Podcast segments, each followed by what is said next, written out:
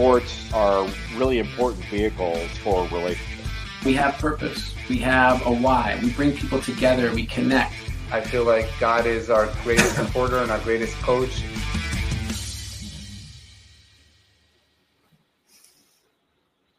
Welcome to Rabbi on the Sidelines. This is Rabbi Erez Sherman from Sinai Temple in Los Angeles. This week we are joined doubly blessed by two basketball players at Binghamton University in upstate New York. Their story is truly amazing. It's the story of the Jewish people, it's the story of the intersection of sports and faith. I'm honored to be joined by captain of the University of Binghamton University's basketball team, Haley Moore, and Mia Raskin. Haley and Mia, it's so wonderful to have you. How you guys doing?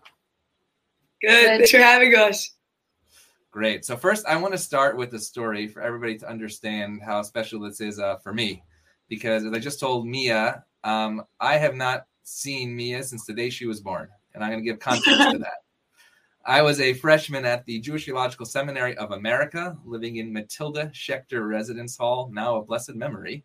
And when I was a freshman, uh, then Adam and Sari Raskin, now Rabbi Adam Raskin and Sari Raskin of Har Shalom in Potomac, Maryland, were actually the uh, resident directors, basically known as the dorm parents. And so uh, they welcomed me to my college experience and really a larger Jewish community. And during that year, at the end of the year, was it April? When's your birthday, Mia? April 27th. Great memory. Okay. Wow. I remember. Yes, it was the end of our freshman year, and there was a new delivery to our dorm, and that was Mia Raskin. Um, so, how many years ago was that? Almost 21 now.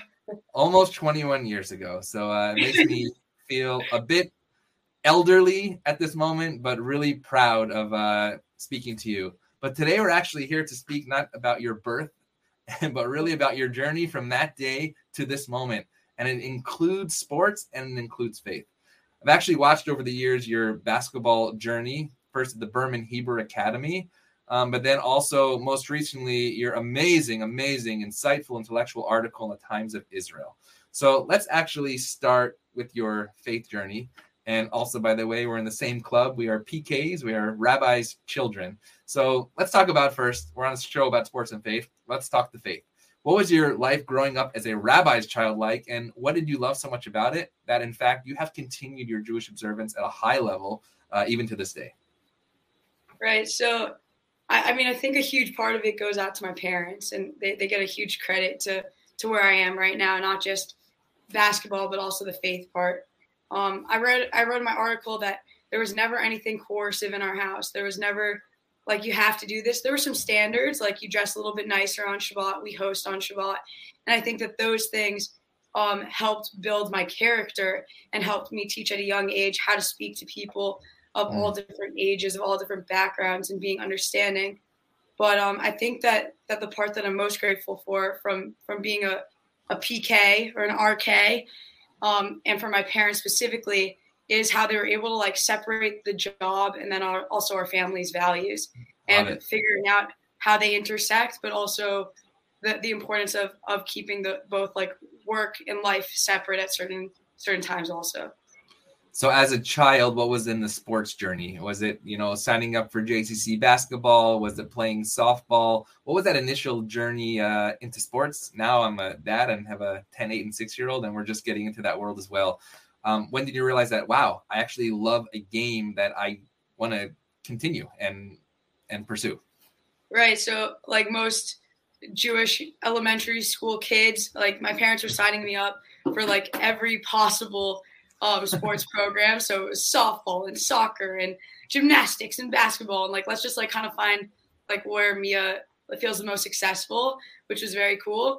And um, at I lived in Dallas at the time, and there was no girls. Shout out to Shearith Israel. Yes, shout out to Shearith Israel and Beth Torah. But yes. um, there was no girls league, so I was playing mm. with boys up until about fifth grade, um, like weekly, and I just loved it. And I was always going to camp, and I, I, was like that one girl or one of the two girls with all the boys up until about like 10 years old. And so that's up until 10 years old. And then when did you realize, you know what, I'm going to go to middle school, I'm going to go to high school, and I maybe can pursue something at a higher level and take us to the AAU circuit, maybe explain what AAU is even all about and how that sometimes contradicted with your faith life. Right, for sure. So actually in Dallas, my my mom realized that like it would be important for me to play with girls every so often. Um, so she signed me up for my like first like semi AAU program, but they played Friday evenings. Um, so my mom and my grandfather would like switch off picking me up like like within the 18 minutes before Shabbat started. Um, and like I'd stay till like the second half, and then I'd leave halfway through the game. I wouldn't know Really? what the outcome was. But, Well, like, stop right there. So, what what was that like? The coach just lets you leave in the middle of the game, and I mean, the irony of it all was that it was a Jewish coach, so like he Oh. understood um, different practice, but still understood it. Um, And then when I moved to Maryland, I I still played all of the sports I could in middle school, but around high school time, I I sat down with my parents and we were like, well, I'm I'm really committed to to this specifically. Like this is where I'm happiest. Um, and that's when I really started. Um, A, it was like a really great opportunity to get exposed to different college level opportunities, playing against girls at a really high level instead of just like girls in your league necessarily. Um, and so um, around ninth grade, I joined a team as just a practice player because like we couldn't really navigate Shabbat just yet. Um, and then a Jewish coach from pluralistic day school in my area um, Mhm. texted me about like probably going to 10th or 11th grade, like, hey, I'm an assistant coach for this team. I can help explain to the head coach how this will work. and like at, in that moment, I was like, okay, let's do it. Like, and I I tried out for for a, a more intense, exclusive program, and that's where like I really feel like my basketball career took off, and and most of my growth came from. So actually, let's go to Haley for a moment. Haley uh, did not grow up Jewish. She's from New Jersey, um, but went to Catholic high school. Um, and first, let's talk about your experience, why you chose, you said, a, a Catholic school, and what that looked like in terms of the faith experience. You just told me before there was a prayer before each game. So, Haley, tell us a little about yourself. And I know you grew up in the sports world, actually, less in the faith world and more in the sports world. So, Haley Moore, go for it. Yeah, I mean that that's part of the reason why I chose to go um, to that high school was because sports was such a big part of my life growing up, and um, the Catholic school that I went to for four years was um, like dominant in the basketball world, so that's kind of why I chose it. But um, as a in the faith world at that school, um, it was different for me, you know, coming as a freshman, not really being Catholic and not um, studying any of the religion that my teammates and like the rest of the school. did. So it was different for me, but it wasn't something that I was opposed to, and it was just something I had to adjust to. Um, so, like you said, we prayed for every game. I had to go to church a few times a week with my team and stuff. So it was different, but it wasn't something that I didn't like. I actually enjoyed it. I got to learn a lot, and yeah, it just kind of it was a nice four years. It was good to like be around all that. And what was your experience with the Jewish community before you met somebody like Mia? Um, honestly, there wasn't. I mean, the town that I live in in New Jersey is like predominantly Jewish, so Oh, I don't. But I don't have that much. I didn't have really any experience with it prior to meeting Mia, so it was really cool. It was really eye opening to kind of like see it and be around it.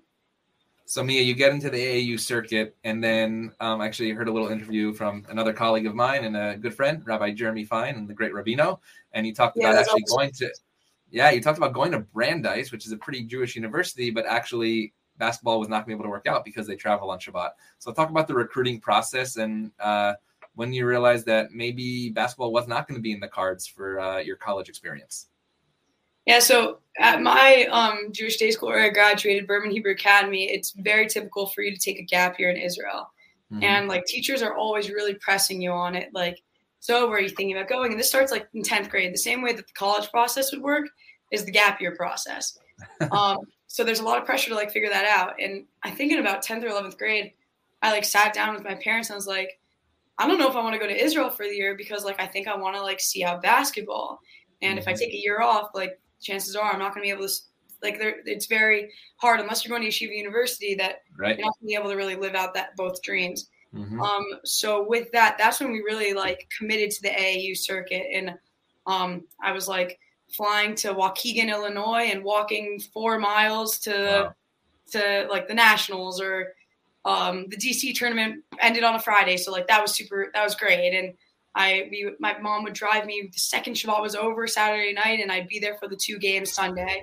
So I get I still get a little bit of exposure, um, still get to meet coaches, but um, when I met with the Brandeis coach and she like was looking through my film, she said like two things. One is you're gonna have to make religious compromises, Um, we literally only travel Friday nights and Saturday afternoons. And I was like, well, like there goes my dream of playing like at like a pretty high division three school. And then the other thing was like, if you actually are considering this, you need to show me um, higher level game game film. Like my Jewish day school film was not good enough. Um, like to no surprise, like it's not the most intense program ever. I have mine right here, but I'm not going to bring it up. I think you should show it on the broadcast. Um, but so at different tournaments, coaches like come up to me from like D3, D2 schools and be like, hey, can I have your contact information? And more often than not, it was on Shabbat. And in that moment, I was already given the opportunity to basically explain, like, I actually can't pick up your pen right now. I can't write down my name. But if you want, I can tell you all my information and reach out to me like later on in the week. So that did happen um, a couple times. It was like funny getting like emails from Bible College and Messiah Oh, College. nice. Right. Uh, hey, Messiah, I'm all about that. Let's do it. Uh, but but at a certain point, I was like, this is this is not a lifestyle that I think is is going to be um, worthwhile for me. So on the men's side, there's experience with this now. Tamir Goodman, who is uh, the same year as uh, my high school graduation in 2000, right? When I was playing at a secular private school, I could tell the coach, look at this guy. He's about to go to University of Maryland. We can change a game from a Friday to a Thursday. Now Tamir's doing amazing things. You just mentioned Yeshiva University with Ryan Turell. I'm going to the NBA draft uh, a year early, right? And ESPN writing stories about him. And Mike Sweetney, who's played for Georgetown, now coaching for Yeshiva University. Um, was there somebody in the women's game that you had an opportunity to look up to to follow this model, or are you now the trendsetter for young women coming up the coming up the pike now?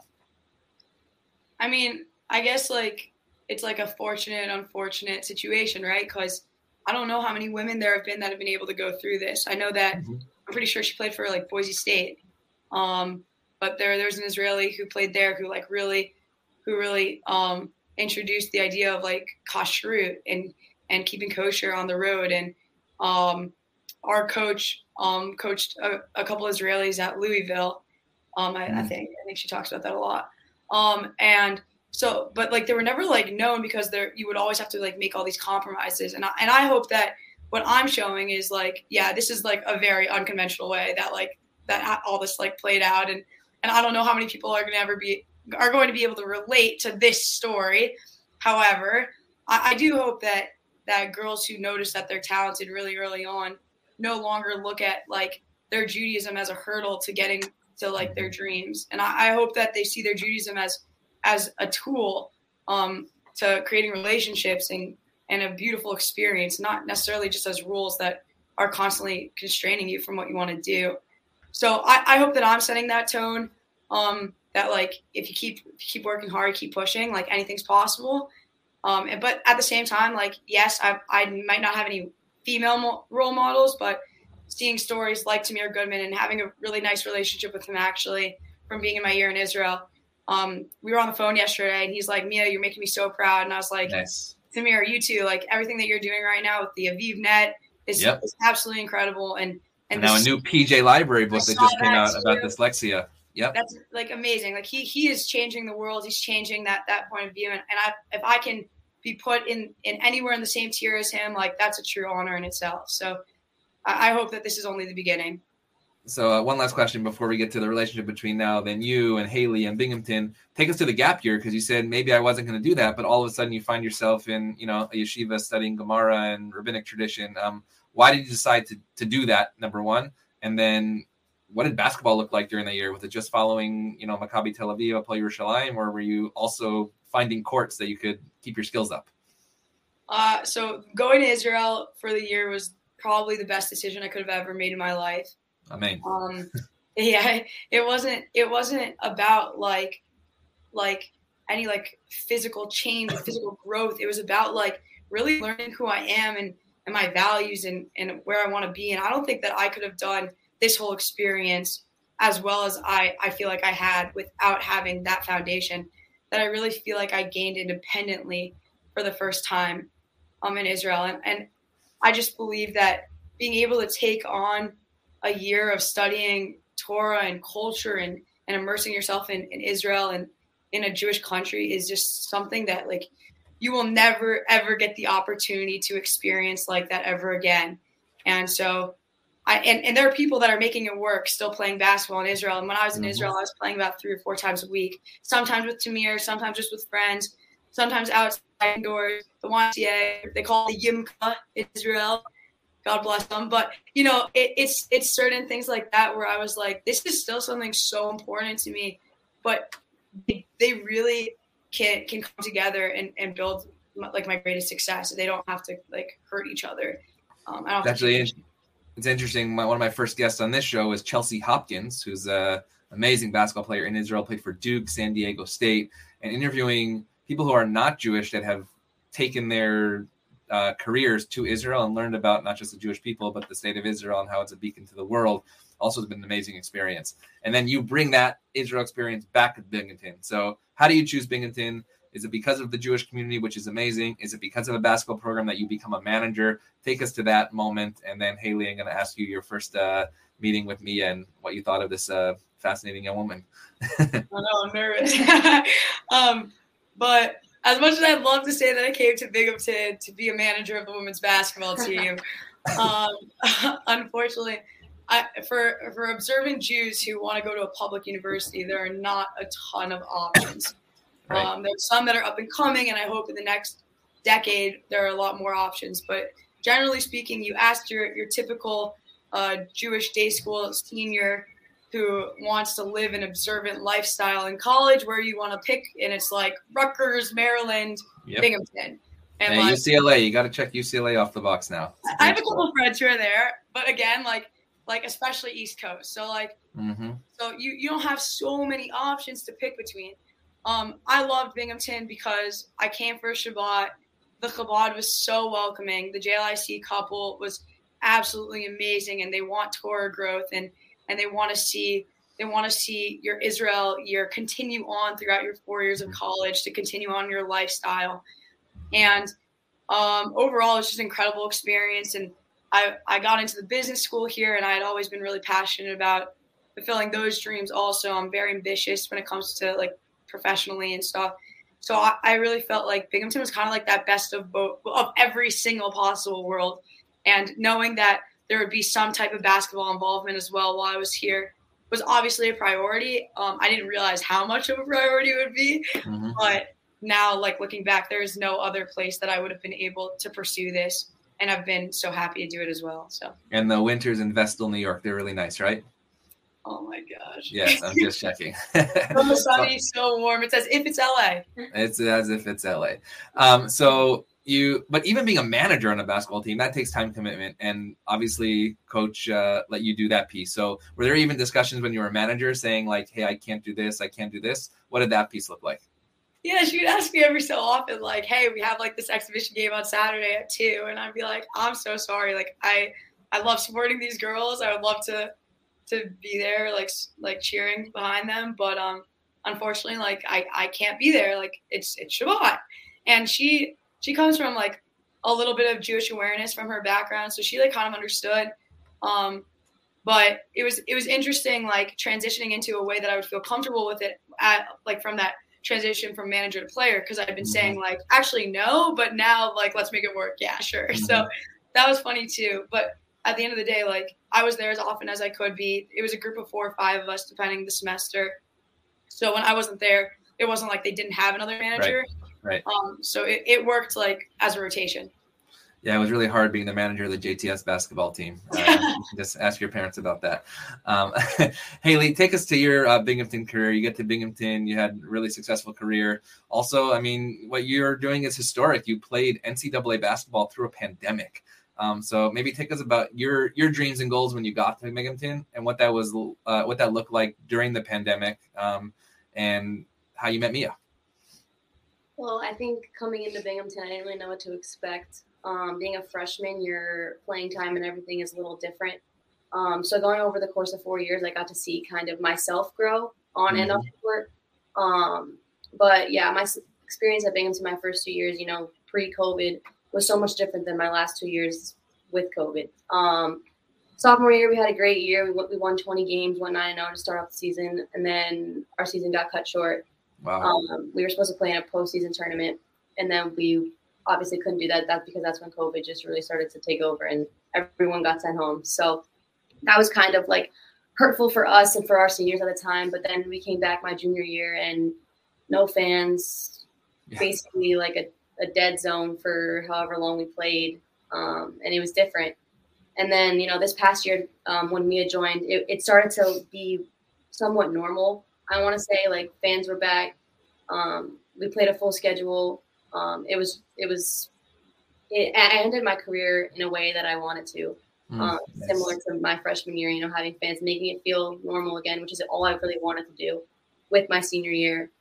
Um, and my meeting this one over here, um, I think when she joined the team as a manager, we weren't expecting her to join the team as a player. Right. Tell us that story because that's important, right? Yeah, it was. I mean, when she was a manager, we kind of knew she had that basketball like niche in her because she would be like rebounding for us before games and everything. And but we didn't really get to talk to her as much um, as a manager because, like she said, there was a bunch of managers. They kind of rotated um, in and out. But I do remember when your first practice as a manager, when when she introduced herself, like I remember that day.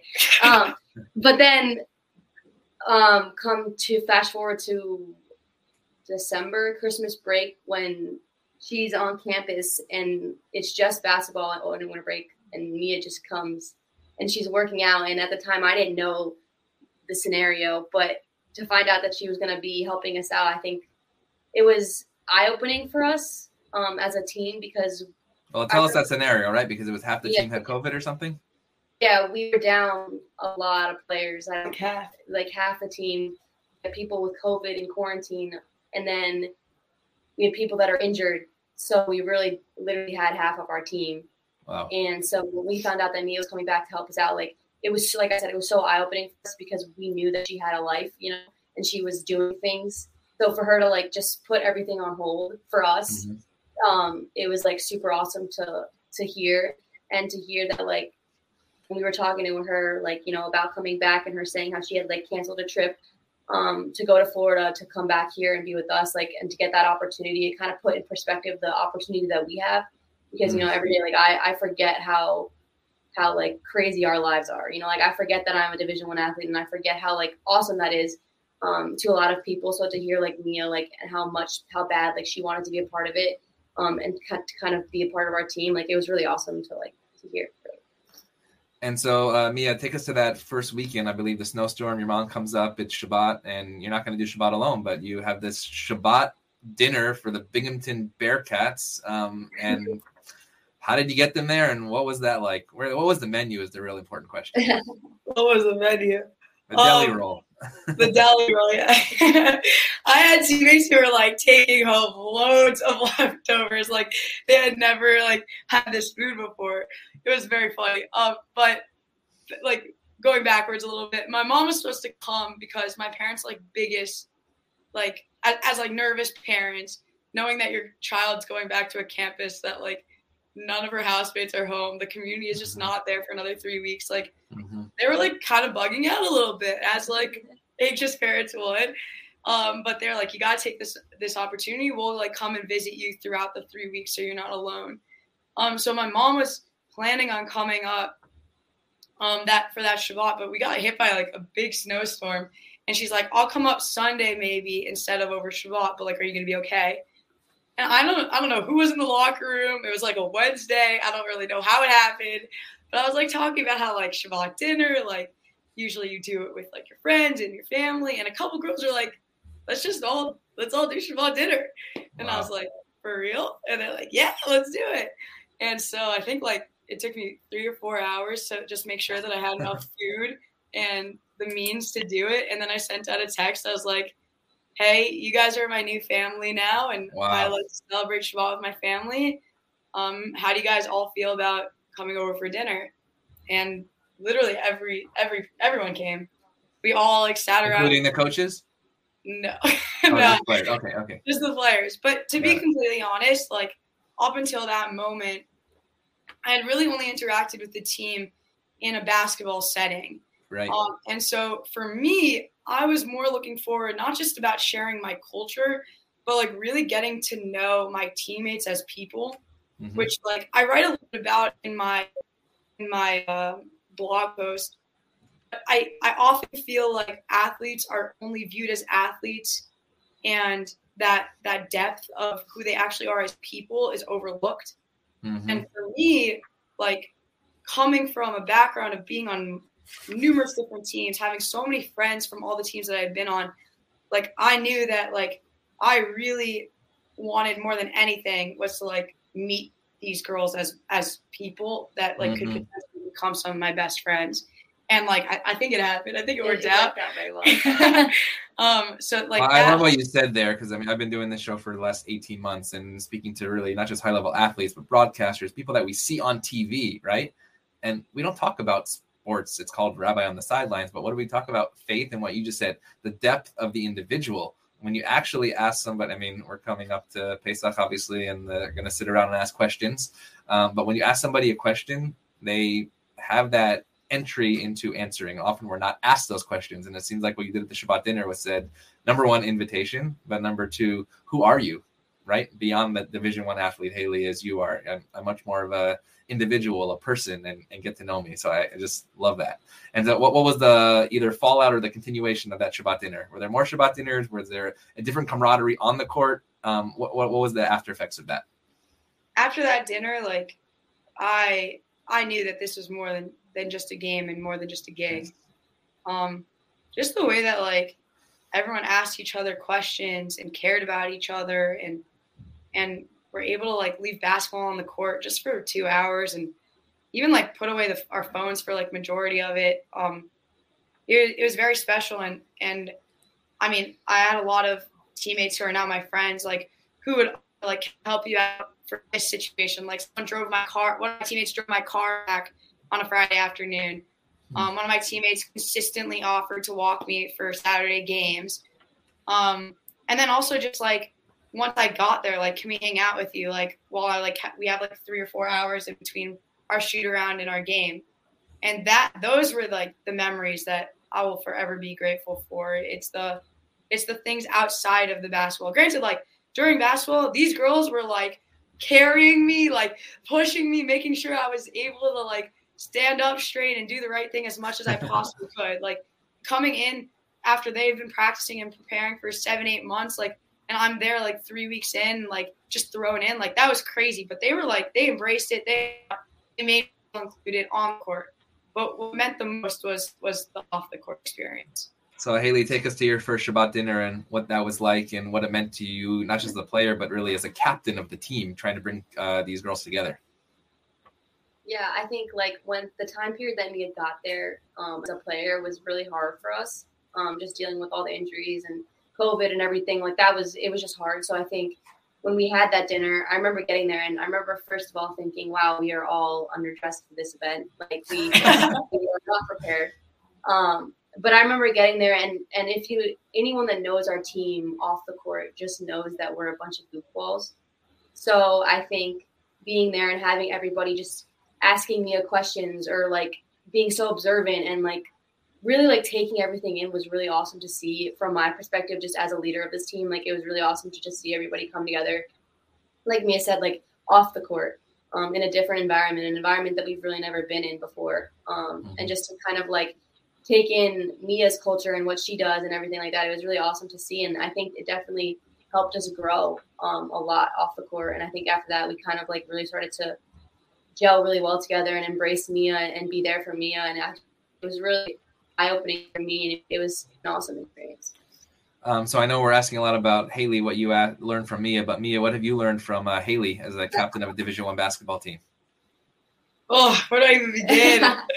um, no, I think like Haley is the epitome of of like staying calm when things get tough, and like Nice. she's like fully a role model. But the the the stuff that this girl went through, like your average college athlete does not go through two years of a pandemic and then your senior year with half the team being out. Like that is just not a normal experience. And like Haley did not need to embrace me at all. Like she mm-hmm. she created her space here. Like she's known here 52 threes in a season. Like that, those are like great stats. Like people know Haley, but like yet like she like gave me the time of day, not just like to teach me on the court, but like again, like to get to know me as a person. Um, and I just think that like when when things get tough, like that's when you really see like like who are the true leaders and, and what are they capable of and and their composure and and I, I'm forever in awe by by the way that she was able to compose herself through through thick and thin and and lead the team just by just by how she was. Not even but not even by the words that she said. It wasn't even that like sure, she like you said great things sometimes, you know, you're great. But like it, it was really like it was it was how you came across to us, the respect, the mutual love for it. And and I think that that like Haley does not get enough credit for that throughout her career. So Haley, there's a teaching in our tradition that Mia knows well. I'm not sure if she used this in the uh, locker room talk, but Naaseh v'nishma. That first we'll do, and then we'll figure out later what we actually learned from that situation. Um, and what I see between uh, the two of you and your team is, is exactly that. And uh, Haley, there was an interview that you were quoted that said your favorite uh, class in college was prep for public service. Um, and you talked about really wanting to go into a leadership position on the court. Um, what did you learn on that in, in that class that number one made it your favorite class, but what you can bring to your future, whether it's in coaching or any type of leadership activities that you'll be involved with? Yeah, I think the irony of taking that class was that I took it first semester, um, like this past in the fall, which was when I really needed to step into a huge Oh, wow. leadership role because that was my first semester being senior um, and kind of a leader of this team. So I think that class just kind of I had it like once a week, and I think it just every week it just gave me something new that I could bring to the table for my team. Um, and my leadership role on this team was was different, but it was what it was because of the past leaders that I've had. So I knew um, being a leader of this team and what I had to do. And like Mia said, like with me being a senior and kind of embracing her, um, you know, not a lot of teams have that. You know, like I still have mo- a lot of teams kind of have a senior that's like distant or a senior that doesn't really talk to the freshmen or a senior that is kind of like is just there because she's old. And like that was something that I never really wanted to do. Um, being one of the only seniors, I didn't want to exclude myself or take myself out of a team because I was the only senior. I wanted to make sure everybody was included and I wanted to have the best experience that I could have. Um, and so being that type of leader and just embracing everybody and, and having everybody included in everything that we do and, and making sure everybody was kind of the same was super important to me and how I was going to finish my career. Um, I know, but you also took part of an NCAA leadership conference. Uh, what does that look like um, to bring athletes together um, to realize that you're part of something much bigger than just the Binghamton Bearcat basketball team and much bigger than just like the ball? Yeah, no, I think that that conference I I went to was super um, amazing for me. It was two days from like I think 11 a.m. to four, and it was just an awesome environment to be in. Obviously, it was on Zoom because of COVID, but um, it was awesome because there was so many athletes from so many different sports in one setting to talk about how they wanted to lead their team and their program. Um, and I was getting such great advice from other athletes that were maybe dealing with the same things that I was dealing with or had different experiences. So it was really cool to kind of take their advice and kind of remember that and then spill out my own advice and what I had to give to other student athletes. So I think that program was super helpful leading up to my senior season um, and taking that, the things that I learned there, whether it was being a vocal leader or leading by action. Um, I think what I learned in that conference is going to take me beyond just basketball and, and going to the coaching world and even just communicating with others um, in just regular life. And what has this experience with Mia taught you, for instance, when you're going to be a head coach of uh, South Carolina one day? Uh, you replace Dawn Staley, and uh, young Jewish kid walks in, into the gym and says, "I want to play for you, but these are my conditions." After learning from uh, Mia's experience, how do you see yourself incorporating the lessons that you've learned uh, into your coaching uh, and leadership career? I think if I've taken one thing away from Mia's experience and my four years, it's that life is bigger than basketball. And if somebody wants to come in and be a part of a program or a Division One program at the matter, and be a part of like if I'm at like my program, I'm not going to stop anyone. Um, I will make the adjustments like what Mia has to do and everything like that. It's just to me, basketball yes, it's such a big part of your college career, but it's there's so much more to that. And like Mia said, the relationships that I've made over the course of four years, the memories that I've made, like everywhere, whether it's in the gym or in the classroom, just everything over the course of four years has made my experience what it was. And I wouldn't be the athlete or the student that I am without the people that I'm surrounded by. So, Mia, I want to bring up one other topic which deals with the Jewish world, but also that's Israel, specifically on the college campus. I know Binghamton has a obviously a large Jewish population, a very active Israel advocacy piece. Um, was the topic of, for instance, Israel ever brought into the locker room for whatever reason? Either people saw something on TV, they heard it's a dangerous place. Last year during the Gaza-Israel war, um, were you ever sort of an advocate in that uh, field, or that you had to be an educator um, and really step onto the college campus as a young woman saying, This is who I am, not just an American athlete, but also I have this other connection to this other land far away? I mean, to tell you the truth, the team, whenever they asked me, like, what year are you? And I would like explain, like, graduated 2019, took a gap year, like, now I'm here, but I'm a junior. Um, the, the response to being in Israel was like, wow, that's so cool. Like, it was never, there was never any anything brought up about the conflict. Nothing ever ever brought up about like, whoa, is the Middle East scary? Like, ooh. Mm-hmm. Um, granted, I'm like in a bunch of other clubs on campus, and I've had peers ask me like, yeah, can you explain the conflict to me? I'm like, wait, like, so where do you want me to begin? Like during like the Bible, like biblical times, or like most recent ten years? Like, I don't really know where, where we could start, but um, really interacting with peers from so many different backgrounds outside of basketball. Um, it's it's been a very thrilling, eye-opening experience to hear a how surprised you could be when people do know what's up, and then mm-hmm. b to be surprised when you know how little people know what's going on. Yes. Um, and right now I'm serving actually as the education chair for the Binghamton University Zionist organization. Amazing. We call it BUZO. And the whole team came to a fundraiser event um, wow. for Save the Child's Heart, helped raise money. Like I was like, hey guys, I'm I'm the chair of this program. Do you guys want to come? No questions asked. Everybody came. Everybody donated. Like, I think it was like twenty five dollars, whatever it was. And like that again was like one of those experiences. Like, like it literally like if they respect me and I respect them, and we have this like mutual like at that point love for each other like then we're gonna support you and whatever you you're passionate about. And I remember like it was mostly the Jewish community who was at this event. They walked in and everyone's like, "What is going on here?" and it was just like so thr- like it was, it was amazing. It was awesome to to show them a part of my world and have the Jewish community like be like, "Wow, like we don't just have to educate people about Israel within our, our close circles, but we can really open it up and create like this greater community. Um, so well, that, that's what I think is so amazing. Exactly what you said, and um, obviously we're in the Israel advocacy world. Your dad is an extreme uh, Israel advocate, and often seen with the AIPAC Policy Conference. That's our usual annual reunion. Um, and, but the fact that we go outside of our own walls to um, not preach the message, but to teach um, who we are as a people, and then, like you just said, for the Jewish community to understand that we have advocates and allies outside of our walls. And that is why we must do what, exactly what you're doing. And that's why I was going to ask you when you wrote the Times of Israel blog post, who was the audience, right? Was it me? Was it my children?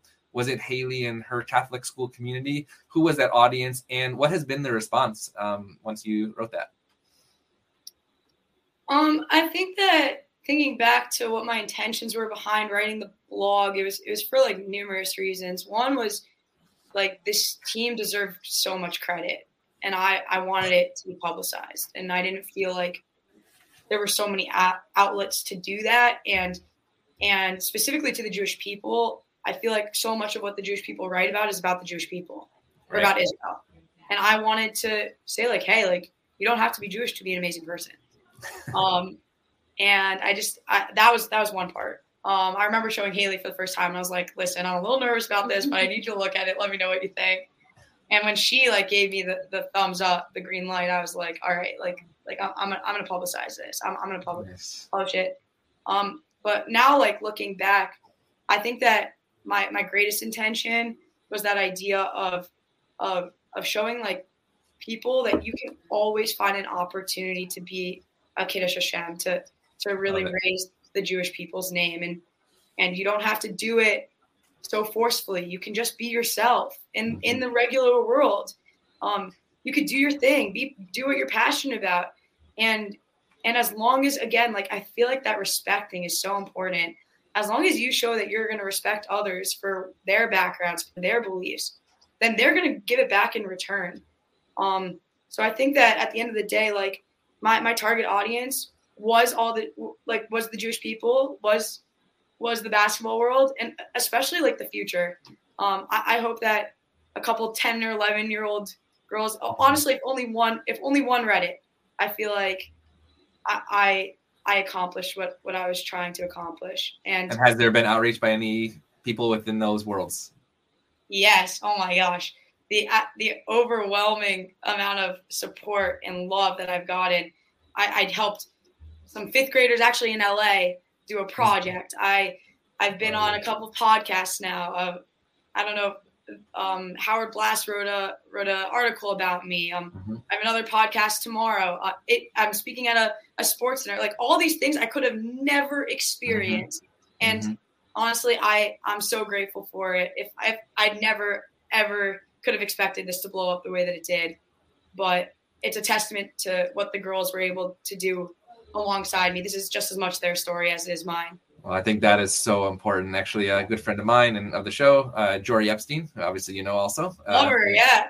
exactly. Her book is right behind me, The Upstander, um, and Max Glauben. I know uh, you know the that family as well. Um, when she does her interviews, in fact, behind her, she doesn't have these sports books, but she has Gemara. She has the rabbinic tradition. And I asked her, why? Like you're interviewing Jerry Jones, but you have the Talmud behind you. And she said exactly what you said that I'm going to live the life of who I am and not hide who I am. Um, so I know you were quoted as saying that sometimes you do have a, a masechet, a tractate of Talmud in the uh, in the locker room. Uh, what are you carrying around these days and studying? I was carrying around Masechet Megillah. Um, the goal at the time, uh, it's a work in progress, but I was hoping to finish the Masechet before Purim. Life got crazy, but I did tell myself that like when we're on the road and it's a lot harder to be Jewish than it would be on day to day. Like I had my phone, I had Sefaria out, I was I was reading the, the Parsha, I was reading the Gemara every every so often, just to like remind myself of, of that consistency and that value that I had. Um, so I was able to fit it in when I could, and waiting for games on Shabbat, I was able to to read um, different Jewish texts when I could. Um, but but it, it was it was really a great experience to really figure out how to how to fit that that in into a crazy lifestyle. So Haley, as your Binghamton career comes to an end and graduation in a little while, uh, what do you see yourself doing in the next couple of years? It's a scary question, but it's Yeah. a real question. Um, uh, you mentioned earlier, I go into coaching. So right now, I'm in the process of finding a uh, grad assistant position somewhere and getting my master's that way, and then go climbing the ropes of being a coach um, through connections and stuff like that. So um, I, I think just being a coach is something I've wanted to do since since I was little because it's it's in my blood. My dad was a college football coach. Um, my brother is currently a coach as well um, at Division two school for football, and so it's just kind of something that I've wanted to do uh, my whole life, and I want to help young girls have the experience that I did, and and if not, make it better for them. Um, And uh, Mia, are we going to find you on the Bema, on the court, on the Bema, on the court? Tell us what this future looks like for you. Uh, the future is so unknown. Um, like you couldn't have ever predicted that eight players were going to be out this season. You you can't predict that COVID's going to be in and out when it is. Um, I'm kind of just riding the wave right now. Um, I'm grateful for the relationships that I've, I've made thus far, and I know that regardless of what happens next, that I, I've got this Jewish piece really working out for me, and I and I've got the basketball piece really working out for me also, regardless of the official position that I hold. So, And uh, what does this next year look like at Binghamton? Are you now back to manager status? Do you go to the team, or how does that work? you know, it, it's kind of like the same vibe, riding the wave right now. Um, I I've kind of been put in this position where it's like we'll see where we need you, and I'm I'm all for it. I, I care about these girls. I care program, so I can help out and wherever wherever they need me. I only I only can be a player officially for this season, um. So I won't. It, we'll we'll just wait to see we'll, we'll wait to see where life takes us. Yeah. And the last question is something that's been a big topic in the sports world today, and that's mental health. Um, I know you mentioned you, you mentioned Mia that Judaism is a hurdle only if you make it one, and I think that's true actually in the mental health world as well. What is it like as a Division One athlete, as a full time student, as a people of faith, right? How do what does the mental health look like within the Division One basketball world, and then what can be done better to um, to to assist athletes uh, in a better way? Yeah. Um, so if you know or if you follow Binghamton, but we recently just lost one of our yeah, so like players. cross player from Syracuse. Absolutely. Yeah. Absolutely. Due to um, mental health, and I just think yeah. like I was just talking to mom about the other day. Like for me, mental health has been such a huge part of my four years. Um, you mm-hmm. know, our team has been through a lot, and it's like I said earlier, it's bigger than basketball, and it, and it goes beyond just scoring, winning games, practicing. Um, so I think for me, just knowing that like you have an outlet as a student athlete, I know there's like some study that says like um, I forget what percentage, but some amount of percentage of student athletes deal with mental health but don't speak about it or hide it because they feel like they have to because they have this stereotype like they're they're the best. They have this mm-hmm. like title like we we're above everybody else, which really is not is not the case at all. Um, and being a student athlete for four years at a Division One university, I can attest to that. Um, it's more than just you know us playing. And if any student athlete um, feels the need that they're going through something or that they feel scared to speak up about it because they're a student athlete, and they're supposed to just handle it on their own or go about and play their games. Like that's not how it's supposed to be. And our team had a team meeting um, to speak about to talk about um, what happened to the men's lacrosse player. And I mm-hmm. think the biggest thing from that meeting was just knowing that like we have each other, and like when it comes down to it, like being on a team, that's like one of the best parts about it is that we have each other and that we're all there for each other. And no matter what, you should never be scared to mm-hmm. to talk about anything with teammates, your coaches, or anything. You feel security and safety amongst each other. It's a family, and I think just having that um, family atmosphere over four years helps a lot um, yeah. But yeah, I just think mental health is a huge part of a student athlete's life, and and especially it's been a huge part of mine. And then uh, Mia, maybe just speak a little about the sports in the Jewish community because mental health is now a bigger part of the Jewish community. We're grateful here at Sinai Temple um, in Los Angeles that we in fact just opened up a mental health center with a full-time mental health professional in a synagogue in a shul, which is really sort of unheard of. Um, so maybe Mia, your experience about what mental health looks like and all the challenges that you have uh, not dealt with, but really overcome to uh, be such a successful uh, young woman. Yeah, I would, I would just say that I, I heard a line once from a, a madricha, like a counselor in, in Israel during my year, and she said to me, "Mia, I want you to understand you have you have a gift of being a leader, but I don't want you to ever forget that you might that being a leader can be lonely." Um, and I think that, like, going back to Judaism, um, the, the, the beauty of like a minyan, right? That concept of you praying with with ten people, like that's that's where like your prayers can be really uplifted. Um, I think that it's special that in a synagogue atmosphere, in a learning atmosphere, um, Judaism really emphasizes the fact that you should be surrounded by others, and I think that that goes the same for a team. And and the meeting that we had as a team this past week is also another huge testament to Haley and her leadership. Uh, a senior could walk away from the team once the season's over and call it a day.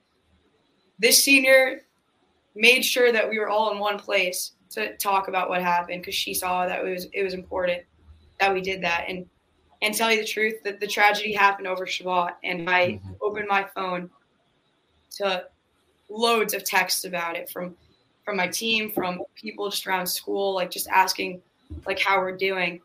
And I and after speaking with Haley and like we really, really like. I, I feel like she was really able to help me as an individual and personally, like really understand and take it in. And that's a huge kudos to her for taking the time to just talk to me as an individual, sure that I'm okay too. Um, that your your senior leader postseason isn't necessarily always going to do.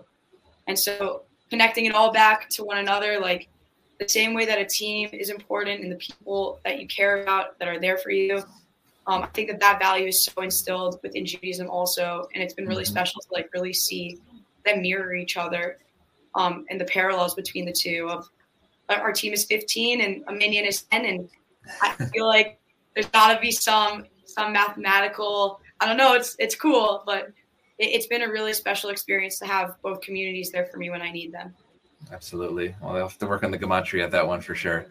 Haley Moore, Mia Raskin, it has been a true honor to have you on Rabbi on the Sidelines. Really, the true definition of bringing together the sports and the faith world. You both are role models, not just to your teammates, to the Binghamton community, to the Jewish community, but to the community at large. We uh, wish you much success in the years ahead, and we look forward to following your journey. Thank you so much. Have a wonderful Thank day. Thank you so much. Thank you.